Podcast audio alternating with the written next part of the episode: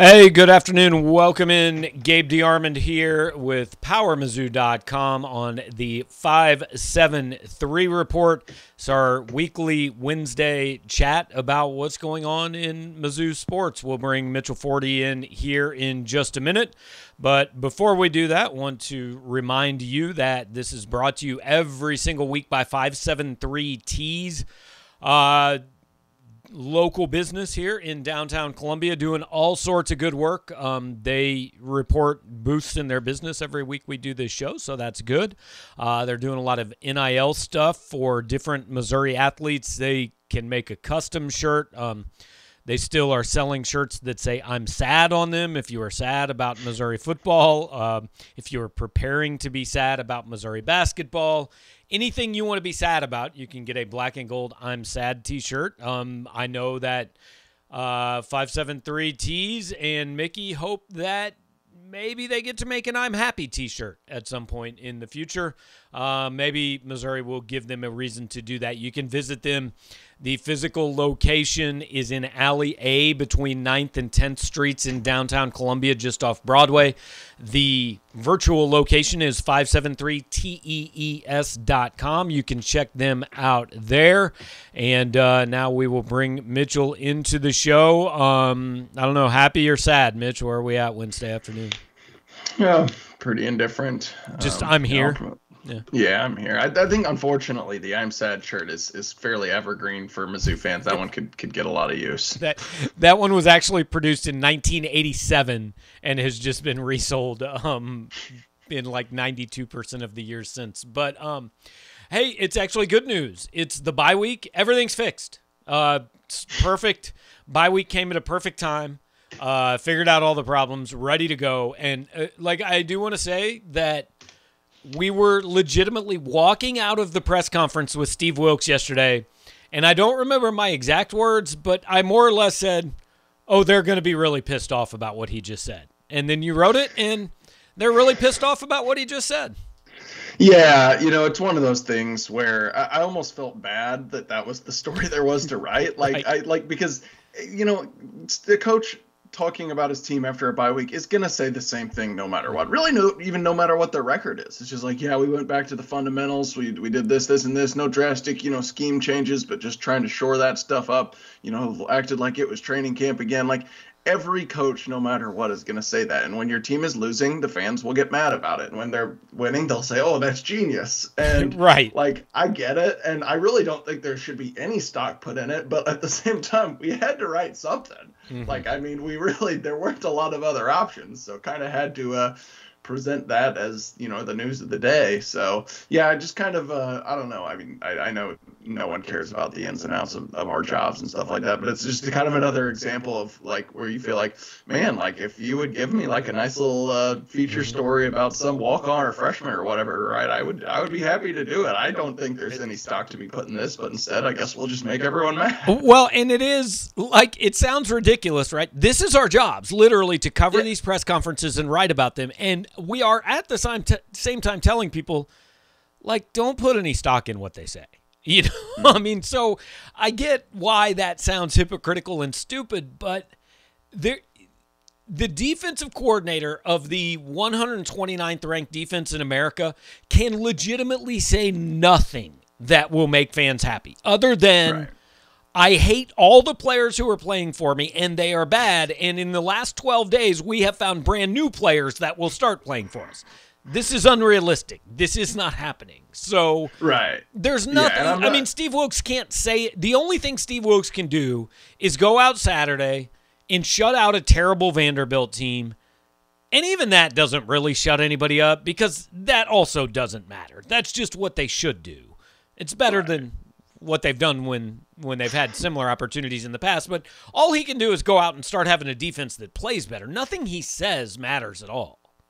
Right. And I want to be clear. Like, I'm not saying that anything he said should make anyone feel better. I did get a little mystified by the amount of anger that it engendered, because it's like, I mean, you know, yeah, no, he was going to say the same thing no matter what. Right. But yeah, I mean, like, I get the criticism for Wilkes. I'm not trying to defend him by any means. His unit needs to play better. Yeah.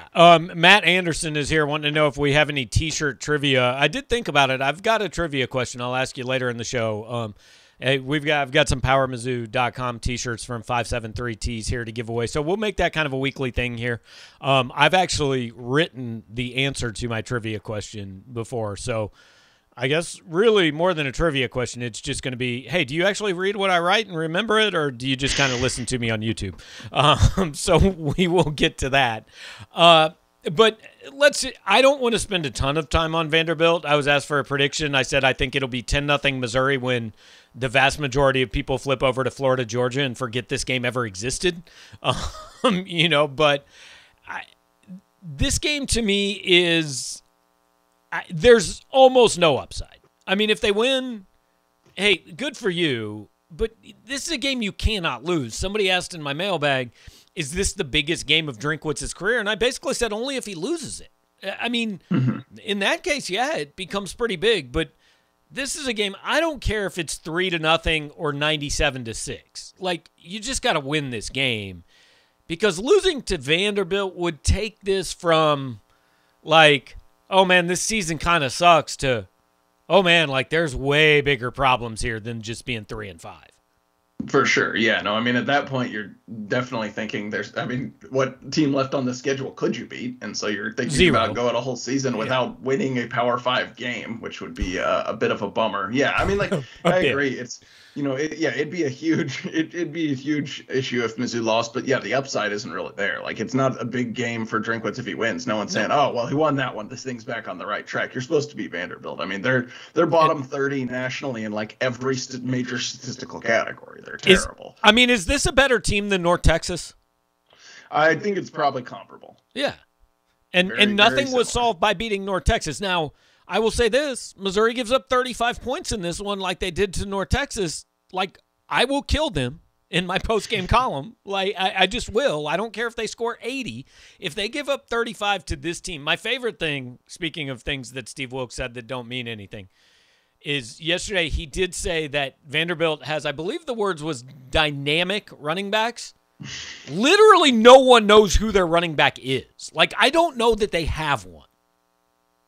Yeah, they're horrible at running the ball. So yeah, this is kind of the true test of like the stoppable force versus the movable object, which one will give way. Like, yeah, Vanderbilt's been terrible at running the ball. I believe there's backup quarterback who came in and, you know, has played a few games, has like 140 something rushing yards on the season, is like their third leading rusher. I don't think they have anyone with over 300. Because I think their starting running back to start the season has been hurt. Like, he's not there anymore. Yeah. I admit I've not followed the saga at all. I just glanced at their stats, and they did not have anyone who seemed to have much success running the ball. And then statistically, as a team, their rushing offense is, I believe, bottom 10 in the country. So, yeah I mean, you know, like, stoppable force versus movable object. We'll see. Certainly, yeah, if there's, you know, if Vanderbilt's running for 300 yards and putting up 30-plus points, then the issues are even more significant than we previously realized. Yeah, and look, I said this on the message board today. Like, I know everybody just wants to find one thing.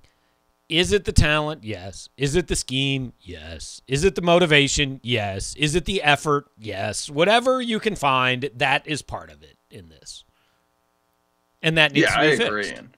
And sometimes I think, too, I will say, like, you know, I think it is all of those things. Sometimes just fixing one or two of those things will help the rest. Like, you know, you're talking about buy-in and effort. Like, that stuff just is automatically better when you're not last in the country. Like, when you don't have to go out there and just get pushed out of the way every single play, you know. So maybe you bring in some more talent. Maybe that stuff start to fix itself. And also you obviously have the dynamic in this situation of, you know, a coach bringing in more guys that he recruited, which could help that, too. But, yeah, no, I agree. It's not just – you know, Barry Odom left the team with not good enough talent. It's not just Steve Wilkes is an idiot and doesn't know what he's doing and players don't know where to go. It's not just like the players hate the coaches. There's too many issues for it to be just one of those little things. And that's kind of what Steve Wilkes touched on yesterday. He's like, look, you know, yeah, maybe we simplified the scheme a little bit, but like, no matter what the scheme is, no matter who we put out there, like, guys got to get off blocks. Guys got to make tackles. You can't get out of your gap. So like, and you know, the question is, does Missouri have anyone capable of doing that? There has literally never been a scheme in the history of football that has called for the front four to get shoved 3 yards away from its spot. Zero schemes have ever called for that. despite the fact that if you watch football in the state of Missouri, you might think there are at least two schemes that call for that this year. But it's a new strategy. Yeah, it's not working well. It's a strategy straight to 3-4 and losing to every good team you play. So we've got some questions. I appreciate that. We're going to get to those. I know there's a basketball question in here too. We're going to kind of do basketball on the back half of this show, but Colby wants to know, if they lose Saturday, does Wilkes get left in Nashville? And look, in all seriousness, if I'm handicapping this, I think there is a better chance Steve Wilkes is the defensive coordinator next year than there is that he's not the defensive coordinator against Arkansas. In other words, yeah, it's more likely he comes back next year than that he's fired before the end of this one. I agree. I don't see any reason you fire him before the end of this season. Like they got through the bye, and that was right. The point, like we said, where if you were going to do it, you do it then. Because firing, like as bad as the defense may be at any point during this, you know, like you're not going to fix anything by firing Steve Wilkes. What could you see between now and the end of the season that would convince you, well, I thought he was the guy when we were giving up 299 a game, but now that it's up to 302, that's just not going to – I mean, there's nothing that can happen between now and then short of him, like, getting in a fight with a player, which, believe it or not, has happened at Missouri before. Yeah, that has. But, yeah, no, I mean, yeah, I agree. Like, there's just no reason for it. Like, Charlie Harbison is not going to provide the magic juice that all of a sudden, you know, turns the defense around or is the difference between winning and losing a game with this unit. So, yeah, I don't think it – I would be pretty stunned if it happened before the end of the season unless, like you mentioned, like something really boiled over and resulted in physical confrontation or something like that. You know, as for next season, I think it's pretty clearly just like he's got 5 games to show improvement and show that, you know, yeah, maybe the players didn't grasp the scheme right away. Maybe it was too big of an adjustment. Maybe he needs better talent, but he could get it figured out. And I think his fate is very much up in the air at this point. Brett wants to know, do you think the fact they're losing this season is the reason for reported locker room issues? Nobody seemed to have a problem with Drinkwitz last year. And like, this always is the unanswerable question. Does losing cause chemistry issues, or do chemistry issues cause losing? I tend to usually think it's more of the former. Like, I mean, there have been a lot of good teams where dudes didn't like each other, right? It happens all the time. But as long as you're winning, everybody puts up with each other and it's fine. And look, we don't know really that there are major locker room issues. I think it's fair to say there's some discord on this team. I mean, guys are leaving midseason, and there's a lot of whispers and this and that. It's year 2. That's going to happen sometimes. But, yeah, if Missouri was 6-1 right now, we wouldn't – I mean, there might still be some transfers of guys who aren't playing, but there wouldn't be any whispers of locker room issues. Yeah, I totally agree. I think that, you know, you can have some chemistry issues or whatever, and if guys see, like, oh, we can work with each other on the field and we can be a good team if I put up with this person, like, I think it's pretty easy to do because you all want the same thing. You know, you have the unifying factor if we want to win. So, yeah, I think that usually it's when the losses start to come and people maybe, you know, kind of want someone to blame or something like that, that the talk of locker room issues start to crop up. All right, we got a couple quarterback questions. We'll get to basketball on the back half here. Michael says, how long will Drink keep Bazelak in as the starting quarterback? I think if he struggles in Saturday's game, he needs to make a substitute. And before we answer this, I want to say, and I think, Mitch, you said the same thing, I'd have pulled him against A&M. I would absolutely have given somebody else a shot in that game. I thought the most interesting thing said yesterday, and I think Eli Drinkwitz is smart enough that he doesn't just say things for no reason. The most interesting thing said was when he said, hey, Connor's our guy and we have faith in him and I think he's going to fix everything that's going wrong. But we know there's competition. He's never said that before, and I don't think he said it yesterday on an accident. 100%, and even in the context in which it was said, it seemed like it just like he wasn't really asked about it. Right. So yeah, I completely agree, and I was going to bring that up if you didn't. And we are talking to Connor Bazelak this afternoon, by the way. I'll probably have a story on him tomorrow morning, but yeah, you know, I think that he's obviously given him a long leash to this point, and I really do think he's, you know, the coaches believe at least that he's the quarterback that gives this team the best chance to win. I don't think there's any conspiracy about like not wanting to name the number 2 guy or saving a redshirt or anything like that. I think the staff believes he's the best guy. I would have pulled him against Texas A&M. I can sort of understand the argument for not. But, yeah, if he continues to struggle, yeah, I think that we'll see someone else out there. I mean, like, you know, I think the coaching staff knows, like, if this Vanderbilt team's terrible. They're not going to say that, obviously, because you can't say that. But, like, you can't lose this game. If things are starting to go south, I think that they will try everything in their power to not lose this game. Is another kind of interesting thing I thought, and I, like, there have been mixed messages, right? I mean, Drinkwitz said on a commercial at Tiger Talk or something that, like, Bazelak was banged up, and then he was asked after the A&M game, no, Bazelak's fine. Earlier this season, said Bazelak's got to cut out the crap of being hurt after plays, you know. I mean, that's a direct quote. I didn't make that up. But I thought it was interesting yesterday when I asked, you know, if the bye did him good. And Drinkwitz basically said, look, you got to be tough if you're going to play quarterback. Like, is there something there that he doesn't think his quarterback's very tough? I don't know. I mean, that would surprise me. I think maybe there is. I think Bazelak is actually pretty tough. I think he's, you know, I think he's played through some pretty big hits in his career, but yeah. I don't know. I mean, I think probably Bazelak is banged up, and I think that Drinkwitz just doesn't want to give him the excuse. I think he wants to be like, if you're healthy enough to play, we expect you to play at your best. I don't know what the reasoning behind that is. I don't know, but I mean, like, I think pretty clearly he's not at 100%. Right, and there's a difference between healthy enough to be our best option and healthy enough to expect you to be really good. I mean, I know this is before your time, but 2009, I guess it was, Blaine Gabbert got rolled up by Ndamukong Suh, and he clearly should not have been on the field. But the backup was a walk-on named Jimmy Costello. So Blaine Gabbert on one leg was a better quarterback than Missouri had, so he continued to play. But Gary Pinkel wasn't questioning his toughness or saying, you know, he's fine. I mean, everybody knew Blaine was banged up and he was doing what he could on one leg, but he was still the best quarterback. One-legged Blaine Gabbert was better than two-legged backup, basically.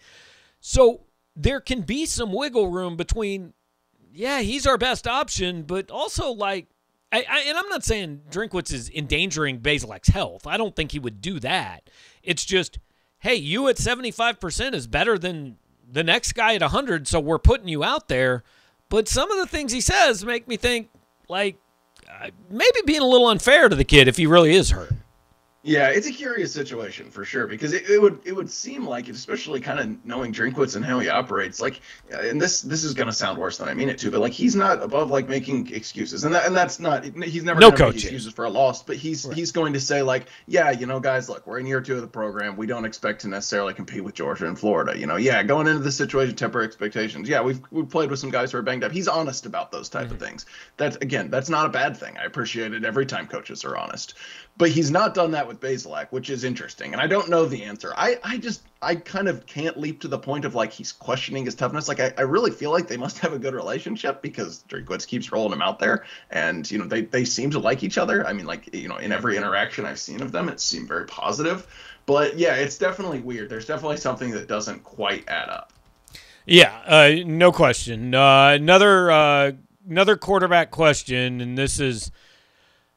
Case says, if you had to handicap the starting quarterback next year, what does it look like? He says, Bazelak -150, Macon +150, Horn +300, and Cook +500. I think that's relatively fair. I think I would put Macon and Horn, like, on the same level. I'm not a super gambler and know what you know, +150, +300. I don't care. I think I would put Macon and Horn even at number 2. And Bazelak as probably the favorite. Yeah, you said the exact same thing I was going to, which is boring. But yeah, that's exactly what I was going to say as well. I think that I mean, like, no knock on Brady Cook. I feel like he's shown some decent stuff when he's been out there, but, like, it's hard to imagine him sticking around with Macon having been brought in, Horn being brought in, and him not getting out on the field this year. It's just like, it's just the nature of that position. I would just be surprised unless he really feels like, and the staff tells him, like, hey, we really think you could be our guy next year. Right. You know, I don't see it. So yeah, I would in which case, maybe Tyler Macon's not here. Right. I think one of those guys leaves. Exactly. I don't think all four will be here. But, yeah, I would put Bazelak as probably a more significant favorite than that, and Macon and Horn tied as the second favorite. All right, so we agree. And we then need Tommy Locke plus $10 million. Where's Jack Samsel fall in that? Yeah, I don't know. I don't. He might not. He may be done. He feels like he's been here for a while. I think, you know, Tommy Locke, just in case everyone else is like in one place and gets hit by a meteor, and then okay, need him to go up there. Okay. And none of the running backs can play Wildcat. Yeah, that's fair. Sure. All right, so we will move on and talk a little basketball here in a minute. But want to remind you again, this is brought to you by 573 Tees, 573tees.com. They have a Power Mizzou collection that they've made for us. I have some of them over to my right. I can't show them to you right now, but if you go online at 573tees.com/collections/PowerMizzou, you can see them, and we're going to try to give one of them away right now. Again, I have actually written the answer to this question. So whoever answers in the comments first is going to win a Power Mizzou t-shirt. All you've got to do is email me at powermizzou@gmail.com when you're done. Say, hey, I won the t-shirt. Here's my shirt size. Here's the color shirt I want, black, white, or gold, and here's my address. So here's the question. Missouri currently giving up 299.5 yards rushing. As far back as I went, it's the second worst run defense I can find in the history of Missouri football. What year did Missouri actually give up more rushing yards per game than 299? There's only one. I know what year it is. You can post the answer in the comments. The first person to guess the right year, like if you Google it, I don't really care. If you just start listing off every year Missouri played football, starting with 1890 and then post every one, I don't really care. I'll tell you, it's going to take you a while to get to the right answer. If you do that, you'd probably be better off starting from 2021 and going backwards. So there's your hint. First person to post the right answer of the worst run defense in Missouri football history is going to get a free PowerMizzou.com t-shirt. So going to talk a little bit basketball, and look, continuing with the glass half full questions, Case says, are there any reasons to hope for basketball? Any? I mean, there are probably some, right? Yeah, I mean, like, you know, it's a new team, so we don't know yet, like, you know, we don't really know yet what they're going to look like, what all these players are going to do. So, yeah, there's some uncertainty, and that means room for hope, right? I think right. By necessity. I mean, I don't know, and I also don't think this team's going to be terrible. Like, there's reason to hope they could win a few games. They could, you know, maybe, who knows, maybe they could beat Kansas if they have a good game on the right day. I wouldn't bet on it, but, like, it could happen. But that's probably more likely than saying, yeah, here's a reason that I think they're going to make a run in the tournament. I just, you know, I can't go that far yet. Just like I can't, you know, I'm not going to say I have any reason to think that, you know, that they're going to be terrible. Like, I just don't, I haven't seen anything that leads me to believe they're going to be good. And I do think you know, the schedule's pretty tough. I would be surprised if they're too far above 500. They could be almost as good. They could be similarly good to last year and be a 500 team with this. I mean, this schedule is crazy difficult in the non-conference. I mean, they're playing Kansas, Illinois, Kentucky, all the way from home in like 2 weeks. Wichita State's like probably on the easier half of the non-conference schedule. Utah finally comes here, returning a game that I believe Keith Van Horn and Derek Chivas faced off in the first game of that series. So I don't think Utah's great, but that's one of the easier games. I mean, they've got some really difficult, even like their potential game in the tournament, they play like potentially SMU or Loyola Marymount. Those aren't cakewalks. By the way, we have no correct answers so far in our trivia contest, but I do respect the Magic Man nominating the 1876 Missouri team as the worst run defense in school history. We now actually finally just got the correct answer. Garrett Dollins comes up with 1991. Bob Stoll's team gave up 336 yards a game. Garrett, I respect you for either having a Google machine or for having read something I wrote a couple weeks ago. So I think Garrett, you actually mentioned it on one of these shows too. That may be possible. Yeah, Garrett is the winner. So Garrett, shoot me an email, powermizzou@gmail.com, with your address, your shirt size, and what color shirt you want, and we'll get you one out. But back to basketball. I mean, I just don't really see a scenario. This is such a weird place for Missouri basketball fans. Starting the season going, hey, I think a good year would be being a few games over 500 and maybe being in bubble talk, right? I mean, nobody wants to start the year that way, but that's kind of where this team is at. And I do understand the cynical fans that go, but hang on, man, this is year 5. Why are we doing this with 9 new players and talking about, hey, maybe next year? But I really do view this as a bridge to next year. And what you have to see out of this year is enough of these guys show enough to say, hey, coming from, you know, Green Bay or kind of a K-State cast-off or coming from Ball State, like these guys can be good enough to give us hope that in year 2 we're a tournament team that can do something. Yeah, so a few things. Like, first of all, yeah, like you don't want to have, you know, every 2 or 3 years one of these bridge years where it's like, all right, this isn't our year, maybe next year. Like with an established program, that shouldn't happen. But you know, at this point, given what Cuonzo Martin took over and given what he did his first 4 years, I think, you know, obviously neither of us are saying he's on the hot seat or anything like that. Mm-hmm. You don't want these to be the norm, but they do happen. Like programs have, you know, a time where they have to kind of build to the next year, bring in a bunch of new guys.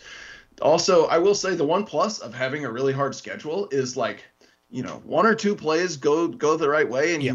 you win a few close games. All of a sudden, like, you know, if you have the strength of schedule that it looks like Missouri is going to have, you don't have to win 19-20 games to be on the bubble. You could probably, you know, I don't know. I mean, you probably got to win 18 or 19 because they play so many, but yeah. Right.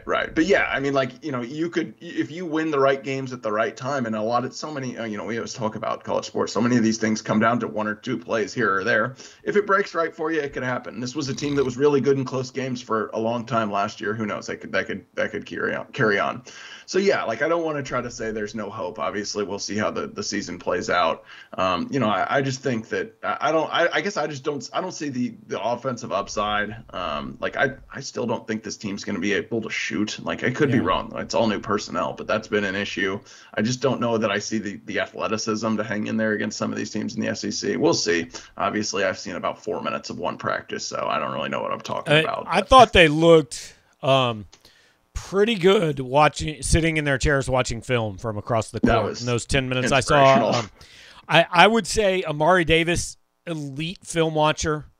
You know, Javon Pickett, exemplary posture sitting in that chair. I really liked what I saw there. So Colby wants to know, we'll kind of finish up here, and I answered this in my mailbag a little bit, so I'll let you go first, Mitch.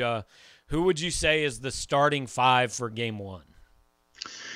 All right, let's see. I'm not going to go in order of 1 through 5 because I'm going to go in order of what I think is like. We're positionless here, Mitch. Right, exactly. Positions, and I could because I'm saying Kobe Brown first, and Cuonzo did say he's going to play some point guard, which that's going to be an offseason narrative that he's now going to get asked about constantly, and like it's going to happen like 3 times in 3 half-court possessions all year. I'm just telling you right now. It'll happen more than that, but not much. It's not going to be him being the primary ball handler. But Kobe Brown is going to start, I think. I'm pretty sure that Boogie Coleman is going to start. Yes. Amari Davis is going to start, I think. I'm torn between Pickett and Deshawn Gordon. Like, I think they'll both play a lot. I'll give the nod to Pickett to start, but maybe Cuonzo says, hey, he's a guy who's been here forever. He knows how to be a 6-man. He'll be fine with it. One of those guys is going to start, and one of them is going to be, you know, the first one off the bench. And then I'm going to say, I don't know, this is tough. I kind of have to give you 2 guys at this spot again down low. I'll say Ronnie DeGray starts down low. I think Yaya Keita will play a good amount with him. I think Anton Brookshire is probably number 8. And then I think, you know, maybe you see Trevon Brazile get some time and Jordan Wilmore get some time based on the matchups. And then other than that, probably a little less. Okay, so we mostly agree. I've got Kobe starting. I've got Pickett starting. I'd just be shocked, especially game 1 if he doesn't. I have Deshawn Gordon starting. I think he starts. Then I think I'm missing somebody. I can't figure out. Oh, Coleman's starting. Coleman's starting. So that's 4. Then to me, it comes down to my 5th starter is between Davis, DeGray, and Keita, just kind of It depends on the matchup. I don't know who will be the – but I think Deshawn Gordon is a starter for this team, which is where I think he and Pickett both start. That's where we might disagree. I see Amari Davis as like that sixth man off the bench. Who knows? I don't know that it matters. They'll play. Right. Anton Brookshire will play. Ronnie DeGray will play.